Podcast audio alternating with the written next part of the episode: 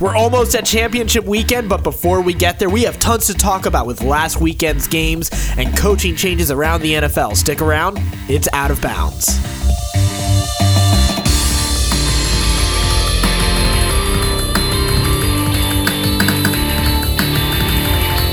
Welcome to Out of Bounds. I'm Addy Thomas. I'm David Adams. Don't forget to head on over to our website, talkoutofbounds.com. There's a ton of ways for you to interact with us. We'd love to hear what's on your mind. You can tweet us at Talk Out of Bounds. You can Facebook us, email us. As always, though, what we'd love is to actually put you on the show with us. You can leave us a voicemail.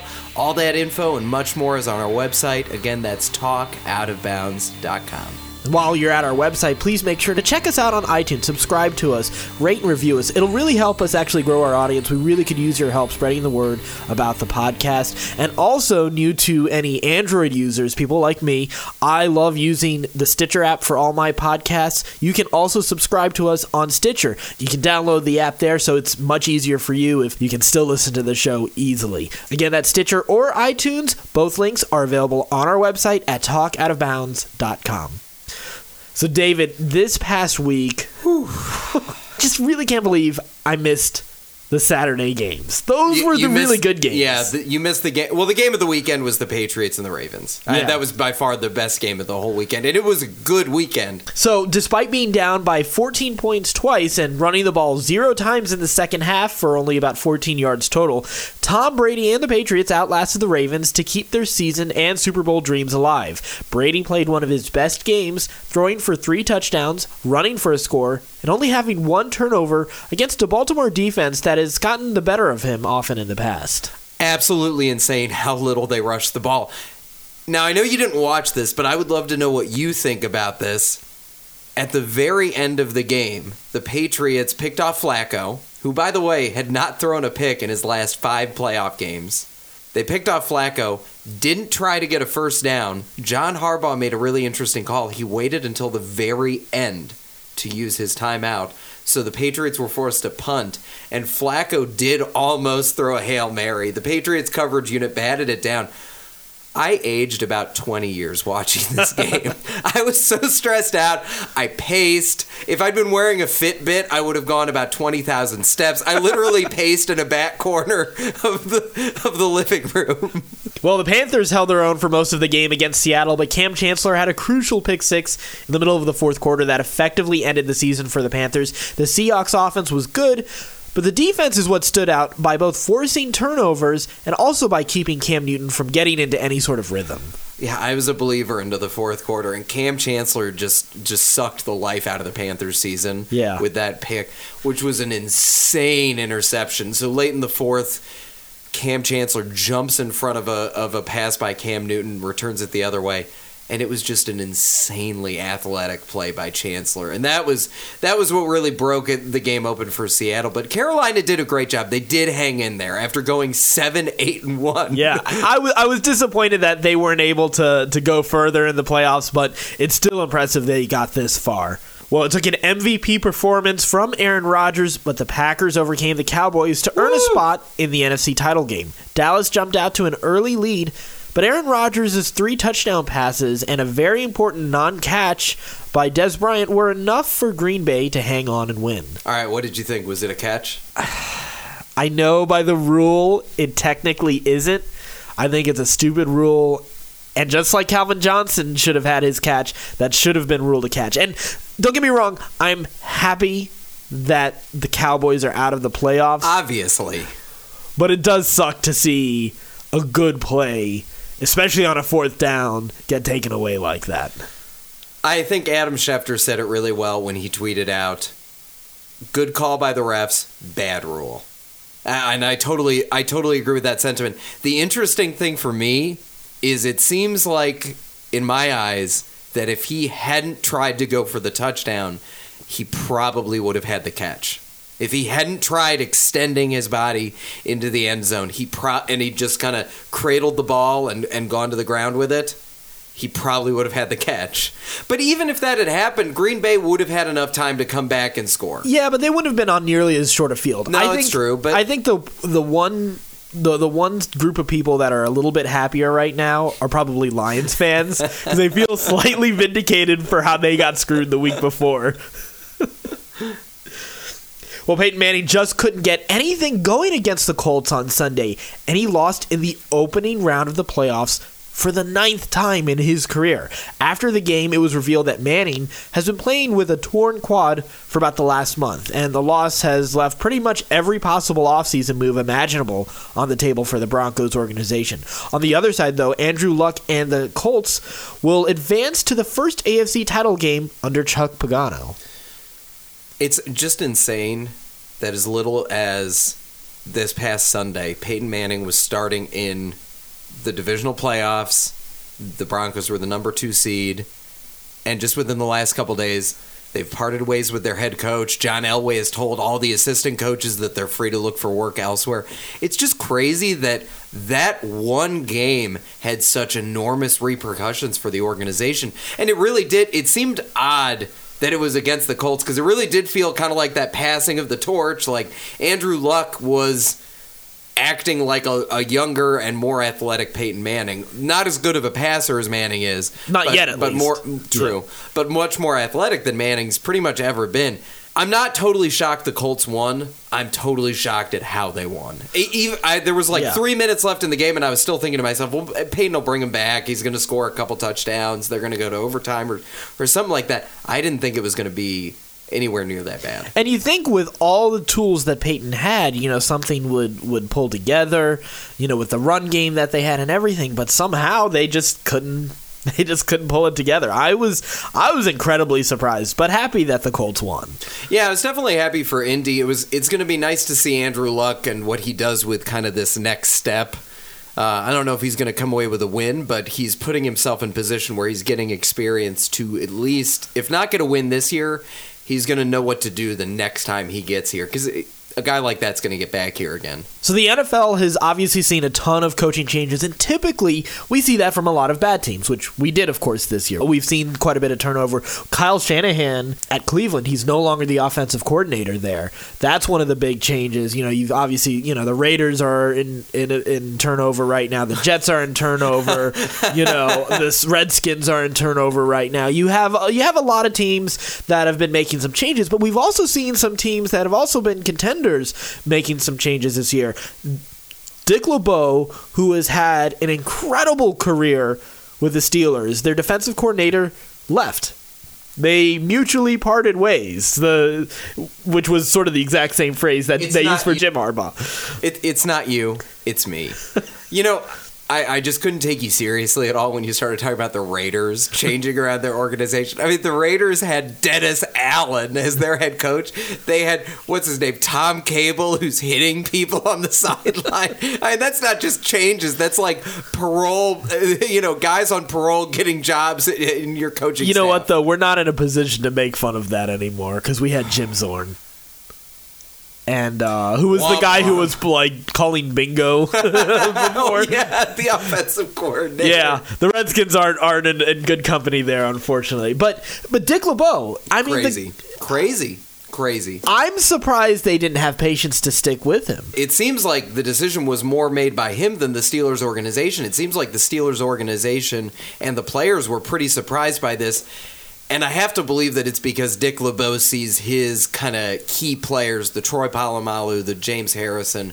He kind of sees that those players are on the wayside of their career, and, and maybe he's thinking he wants to go somewhere where he can install more of his own personnel than maybe he would have been able to with the Steelers. But still, a those guys move. are gonna are most likely not gonna be back next year because all of those guys are free agents. Ike But Taylor, that's what I'm Harrison. Maybe he wants to go somewhere where there are already guys installed. Oh, right, He won't right. have to be picking new guys. Right, and just rebuild a whole team. Right. Yeah, Keith Butler, the linebackers coach, is actually going to be taking over for his position. But Dick LeBeau is going to be a great candidate for a ton of defensive coordinator openings that are happening throughout the league right now, and some that may open up, like potentially Todd Bowles may be leaving Arizona, and he could probably reunite with Bruce Arians over in Arizona, or um, maybe even for the 49ers. I mean, LeBeau could be amazing just about anywhere. Obviously, I'd love him for the Redskins, but I doubt he's going to go there.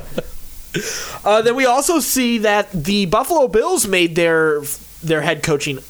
Then we also see that the Buffalo Bills made a head coaching hire. They hired Rex Ryan. Ugh.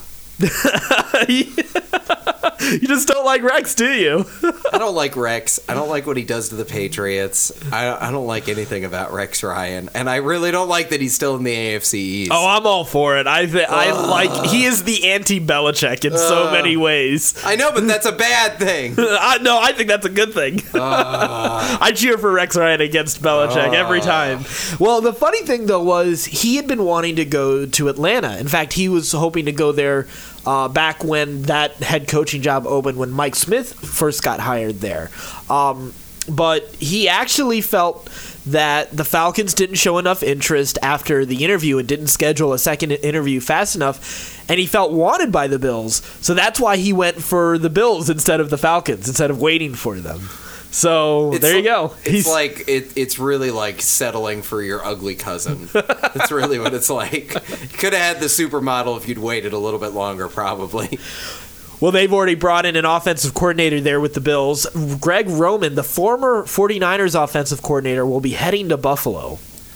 Crazy. It, it's insane to me that two really amazing organizations, the 49ers and the Broncos, are seeing such insane turnover.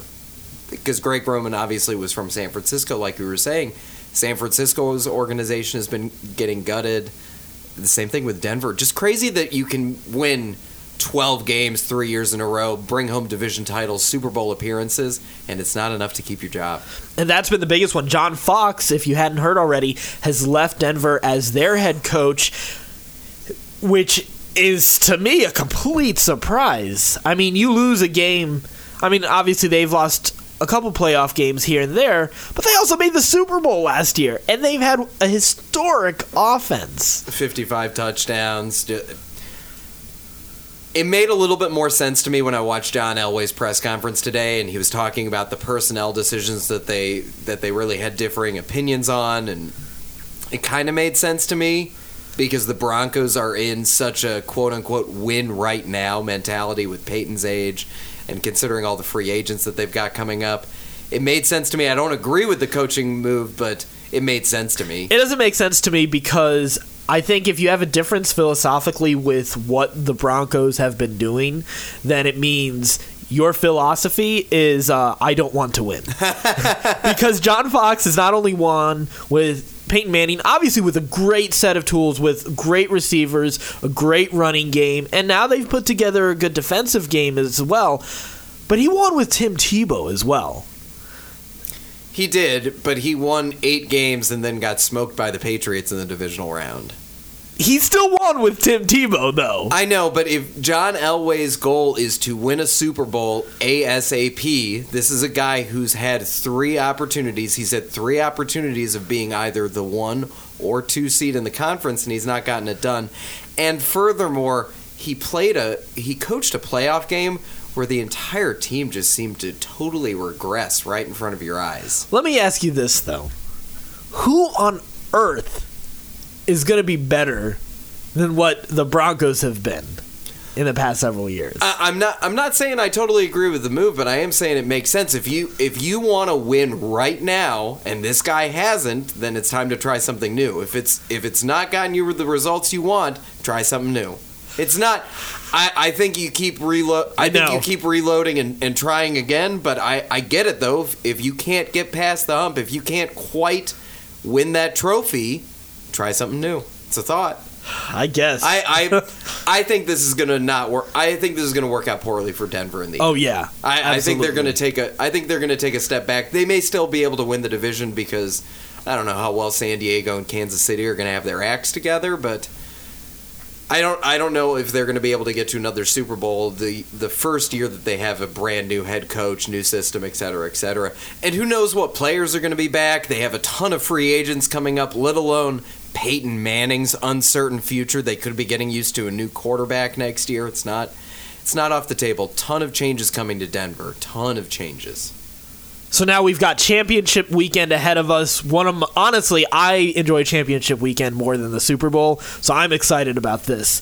Green Bay at Seattle. I'm picking. I really want to pick Green Bay. I think Seattle is the more complete team. I think they're going to do it. Okay, first of all, this is not my favorite weekend. My favorite weekend is divisional weekend because I don't have to plan anything for my weekend because I'm going to watch football on Saturday and Sunday. Now I only have one day, so it's not quite as good, although it's awesome. I'm going Green Bay. I didn't pick Seattle last week. I'm not going to pick them this week. And if they make the Super Bowl, I'm not going to pick them then. I just think there's still too much tape out on what they want to do and how they do it that somebody can beat them. This is my issue. I thought that if you could shut down Seattle's run game, then you'd be able to shut down that offense effectively. Russell Wilson was able to use Doug Baldwin. He was able to use his other receivers, guys, a lot of guys we've never heard of before, and they were able to generate enough offense to win. You know? Absolutely, he's good, but Aaron Rodgers is way better. Rodgers' offensive line is playing a lot better than they were in week one when they got smoked in Seattle. Aaron Rodgers' run game is way better than it was in Seattle. And frankly, the defense is also better than they were week one against Seattle. Green Bay's playing a lot better.